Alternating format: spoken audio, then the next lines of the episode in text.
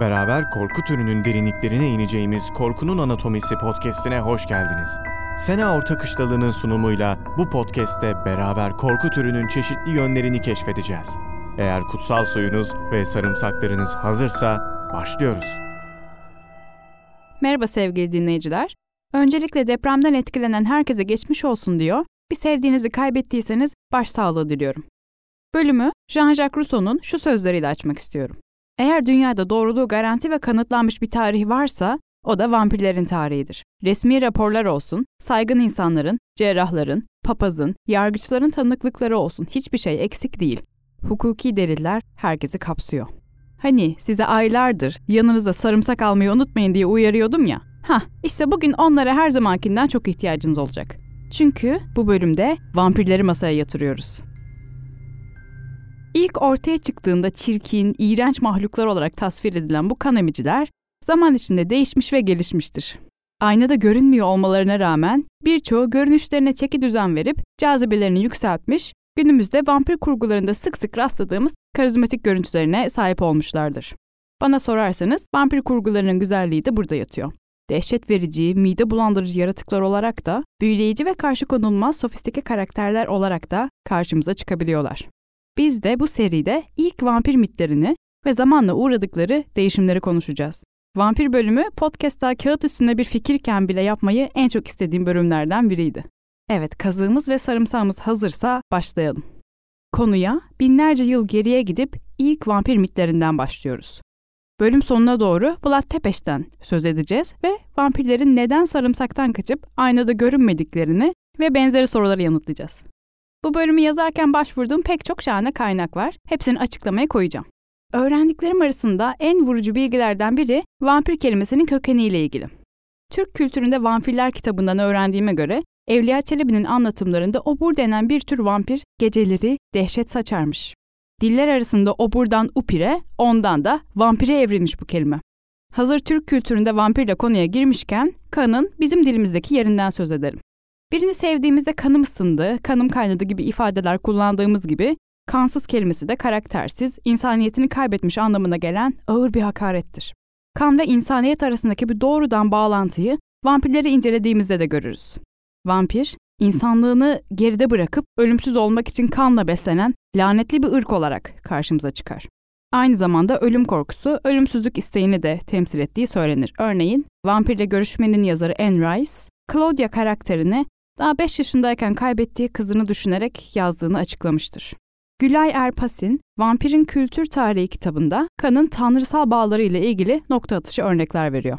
Eski Mısır mitolojisi sabah gökteki kızıllığı, gökyüzü ve kozmosun tanrıçası Nut'un sabahları güneş tanrısı Ra'yı doğurmasına, doğumda akan kanla gökyüzünün kızıllaşmasına yorarmış. Bir başka örnek de Enuma Elish isimli Babil yaratılış mitosundan geliyor. Bu mitosa göre insan Tanrı'nın kanından yaratılmıştır. Bunların yanı sıra vampir izlerini dini kitaplarda da görebiliyoruz. Eski ahitteki Aluka buna bir örnek mesela. Lilith ile de bağdaştırılan Aluka, hayvanların boğazına yapışıp kanlarını emen bir vampir olarak tanımlanır. Böyle parazitik bir yaratık gibi bir şey. Bir diğer örnek de Tevrat'ta yer alıyor.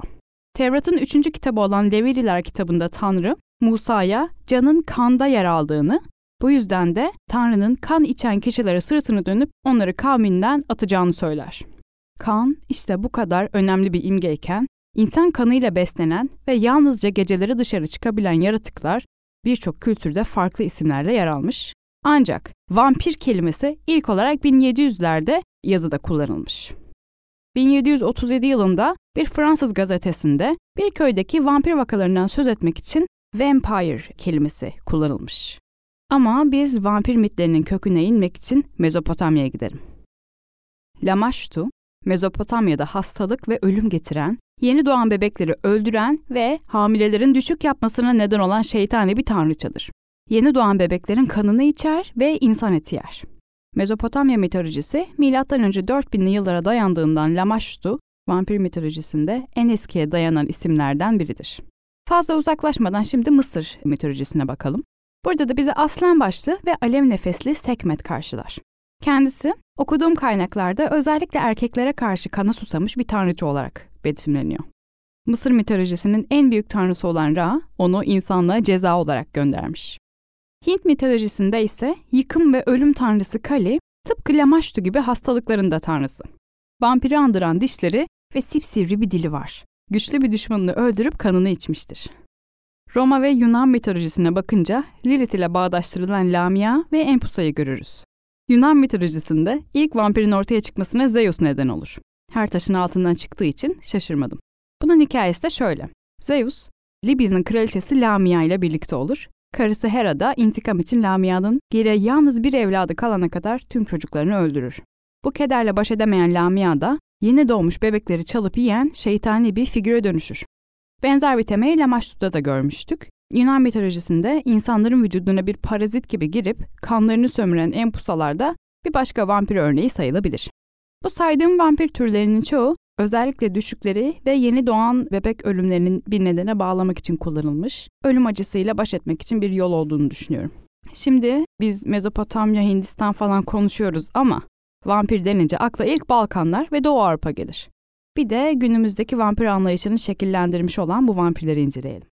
Transilvanya'da kasvetli şatosunda ikamet eden, pelerini ve brilyantinli saçlarıyla karizmatik Kont Drakula'ya gelene kadar buradaki vampirler uzun bir yol kat etmiştir. Romanya'da vampir olgusu, gömüldükten sonra mezarından kalkan ve yaşayanların kanını emen Strigoi olarak başlamıştır. Vampirin Kültür Tarihi kitabında şöyle diyor. Strigoilerin hem zombi gibi hem de kanlı canlı insanlara benzeyen iki çeşidi varmış. Romanya'da merhum Strigoi'ye dönüşmesin diye elinde bir şişe rakia ile gömülürmüş. Rakia da Balkanlarda içilen bir çeşit brandy. Yani mezar soyguncularına hediye bırakılıyormuş resmen. Balkan misafirperverliği işte vampir de olsan mezar soyguncusu da olsan seni eli boş yollamıyor adamlar. Ayrıca kan içmenin alternatifinin rakia olması da çok hoş bence. Belki kafayı bulur da evinin yolunu şaşırır diye düşünüyorlardır. Pratik zeka böyle bir şey. Ayrıca çekilmiş ilk vampir filmi ve Dracula'nın ilk resmi olmayan film adaptasyonu olan Nosferatu, Romence vampir anlamında arkaik bir kelimeymiş. Roman kültüründe kötü bir hayat süren, yaşarken büyülerle uğraşan insanların vampire dönüşeceğine inanılırmış. Bunun yanı sıra cenin zarıyla doğan ya da vaftiz edilemeden ölen bebeklerin vampire dönüşme riski varmış. Şahsen en ilginç bulduğum inanış ise şöyle.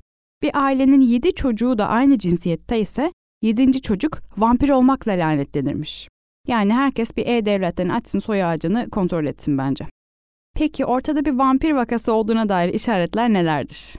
Bir ölüm ardından merhumun yakınlarından biri de hastalanır veya ölürse ölenin vampire dönüşüp o kişinin kanını emdiğinden şüphe edilirmiş. Şüphelenin mezarı tekrar kazılır, cesedin kanlı canlı ve şiş görünüp görünmediği kontrol edilirmiş. Aslında bu vampirlerin mezardan kalkıp insan kanı içtiği inanışının kökenini de güzelce açıklıyor. Livor mortis, yani kan dolaşımı durduktan sonra yer çekimi etkisiyle kanın vücudun alt bölümlerinde birikmesi, dolayısıyla da karnın kanlı dolup şişmesi. Belki de bu yüzden cesedin vücudunda delik açmak, strigoi oluşmasına karşı başka bir önlem olarak halk inanışında yer edilmiştir.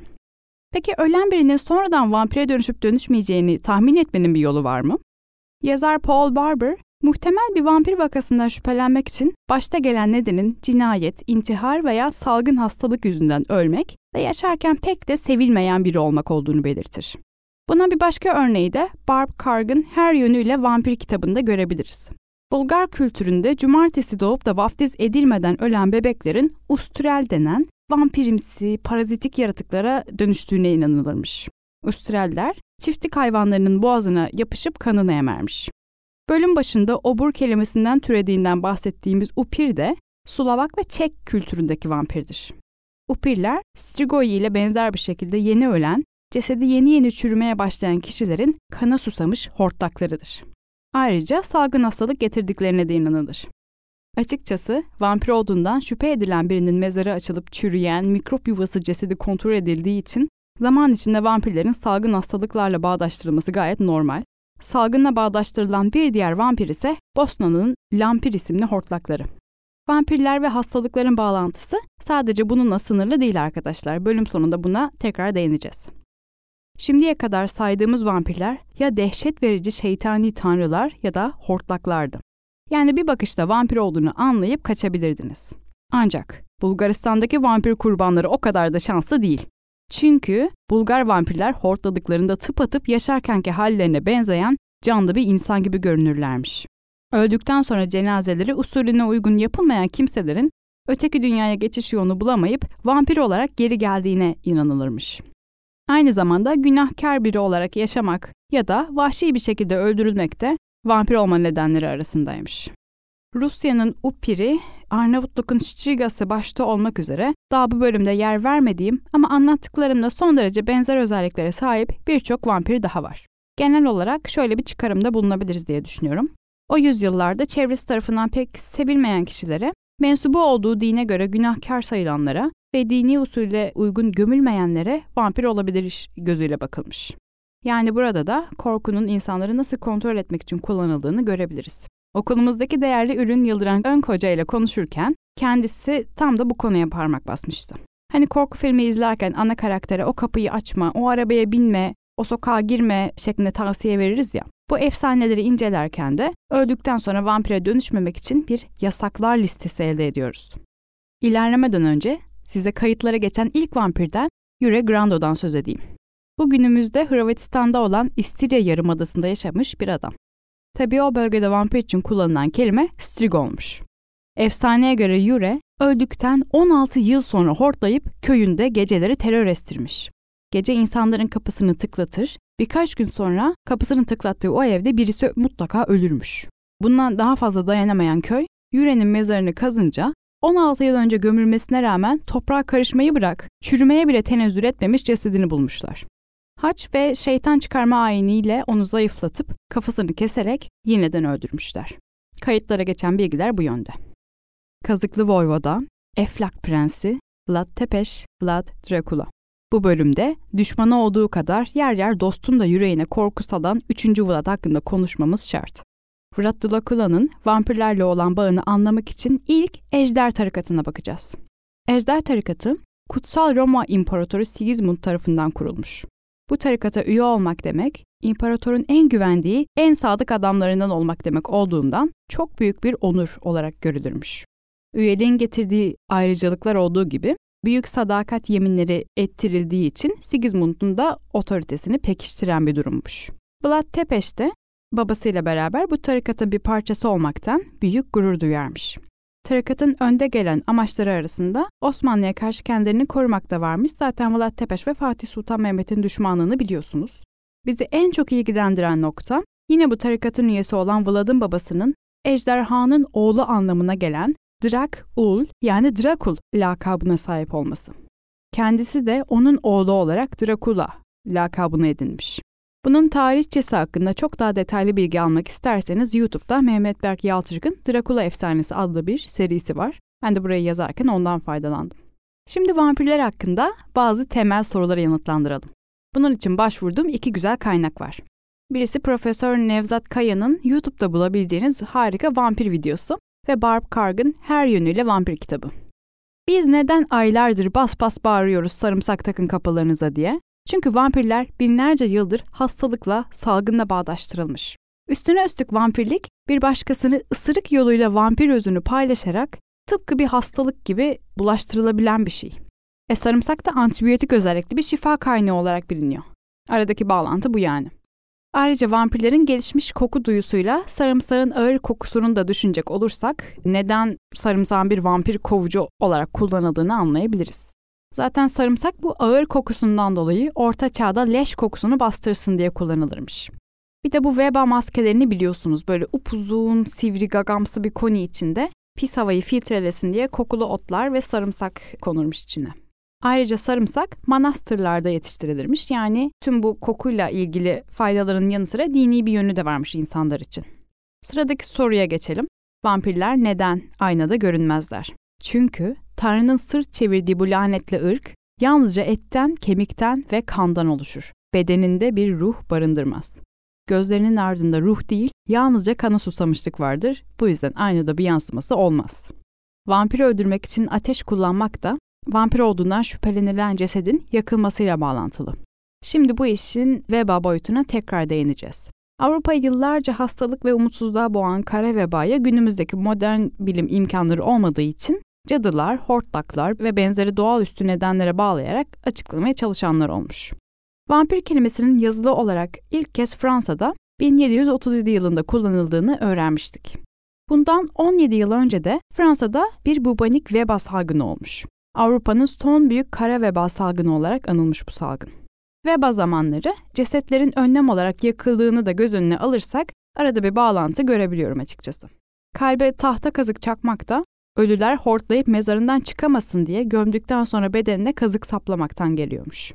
Ayrıca salgın hastalıkların Tanrı tarafından gönderilen bir ceza olduğuna inananlar o hastalığı ilk kapan kişiyi bulup cesedini kazığa geçirir veya yakıp küllerini nehirlere, kutsal topraklara saçarmış.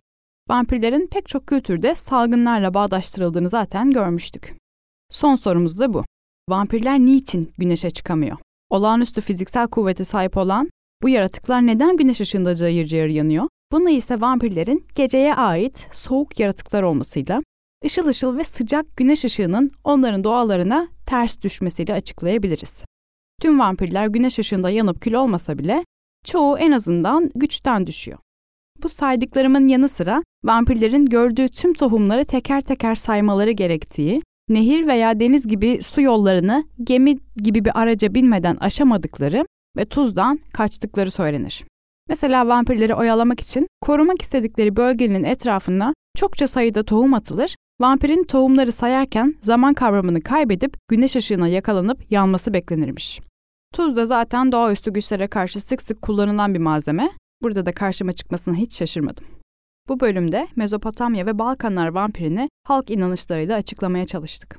Sizinle paylaşmak istediğim bir bilgi daha var. Anlattıklarıma güzel bir perspektif getirecek.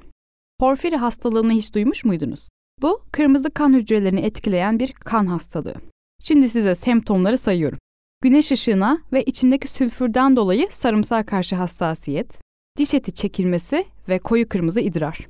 Bu hastalıktan muzdarip insanların çekilen diş etleri yüzünden dişlerinin sivrildiği, koyu kırmızı idrardan dolayı da kan içtiği sanılabiliyormuş. 19. yüzyıl sonunda ilk kez resmi olarak tanısı konana kadar kim bilir kaç zavallı insan bu hastalığı kapıp vampir olmakla suçlandı. Bu bölümde size bahsetmek istediklerim bu kadardı. Gelecek bölümde vampirlerden devam ediyor olacağız. Türk kültüründeki obur vampir inanışları başta olmak üzere Latin Amerika ve Uzak Doğu'da dahil değinemediğim daha birçok kanamici var. O zamana dek evinize davet ettiğiniz misafirlerin aynada yansıması var mı diye kontrol edin. Kapınızdan sarımsağı eksik etmeyin ve hiç gündüz dışarı çıktığını görmediğiniz komşunuza karşı dikkatli olun. Tabii belki de o komşu sizsinizdir bilemiyorum. Son olarak tüm dinleyicileri Korkunun Anatomisi isimli Instagram sayfamıza davet ediyorum. Eşikteki tuzu temizleyip perdeleri sımsıkı çektim. Gönül rahatlığıyla girebilirsiniz. Bir sonraki bölümde görüşmek üzere, hoşçakalın.